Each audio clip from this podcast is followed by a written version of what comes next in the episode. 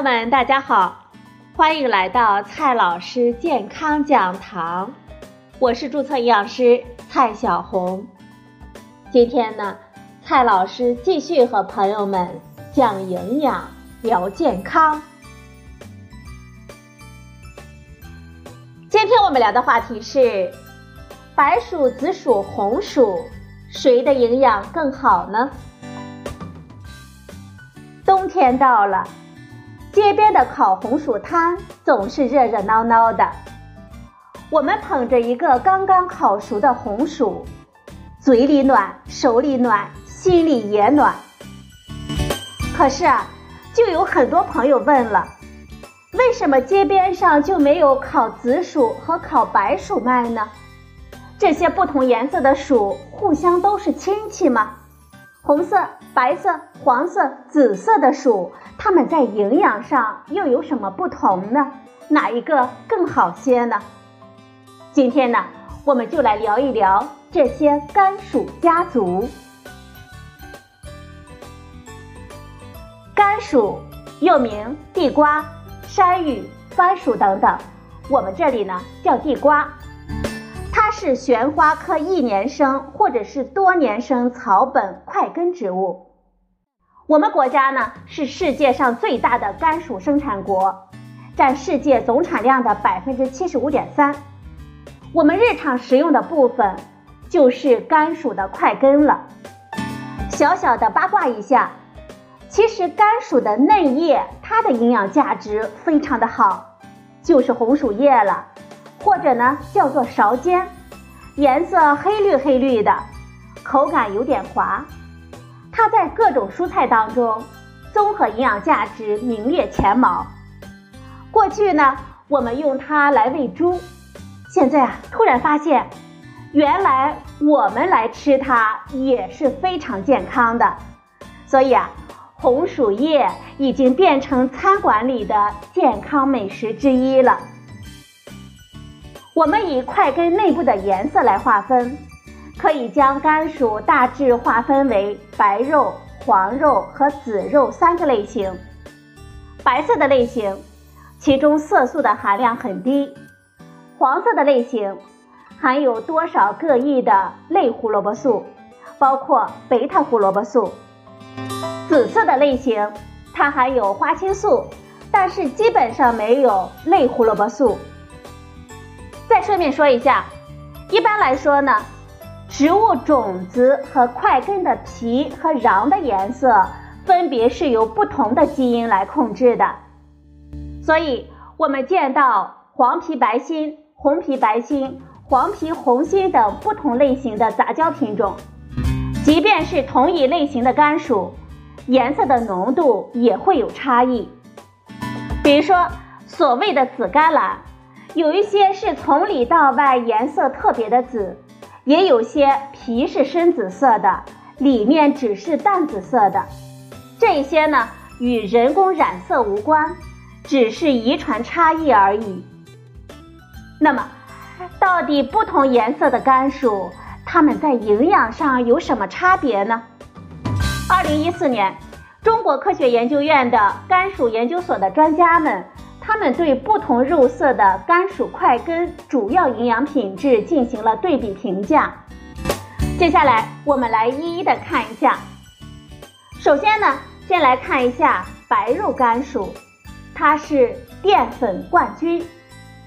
白肉类型的甘薯，它的特点呢是这样的：第一个特点，块根淀粉含量高，能够达到鲜重的百分之二十五左右。果糖、葡萄糖和蔗糖与粗蛋白质含量相对较低，因为淀粉多，甜味糖含量低，口感呢就没有那么甜，烤出来也不太香，所以啊不太适合做成烤红薯当零食吃，因为吃起来有种粉粉的感觉，有点干，当主食呢还是可以的。正因为淀粉含量特别的高。作为工业酒精发酵的淀粉原料非常合适。白肉甘薯的第二个特点，植物化学物比如类黄酮与多酚含量比较低，分别是黄肉和紫肉块根的百分之五十和百分之二十左右。花青素含量基本为零，总胡萝卜素的含量呢显著的低于黄肉品种，铁、锌、钙、钾的含量比较低。总体而言，相比于其他颜色的品种来说，白肉甘薯的健康优势不那么明显。因为白肉甘薯的淀粉含量高，换算成米饭的时候啊，我们就不能按照四比一了，要按三比一才行。第二种呢，我们看一下黄肉甘薯，它是类胡萝卜素的皇后。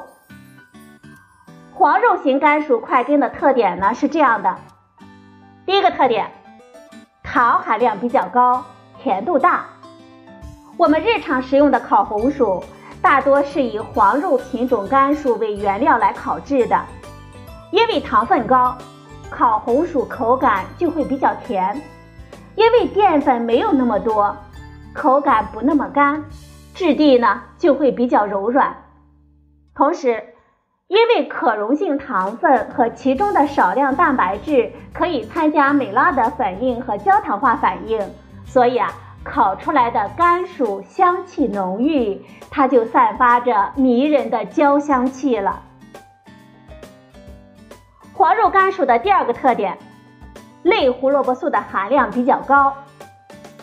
黄肉甘薯的黄色和橙色来源于胡萝卜素，它的颜色呢越深浓，胡萝卜素的含量就会越高。甘薯研究所的研究人员发现。浙薯二五五这个品种的总胡萝卜素的含量最高，可以达到每一百克干重四十六点一毫克。我们换算成鲜重，也可以高达每一百克十毫克，不输给咱们的胡萝卜。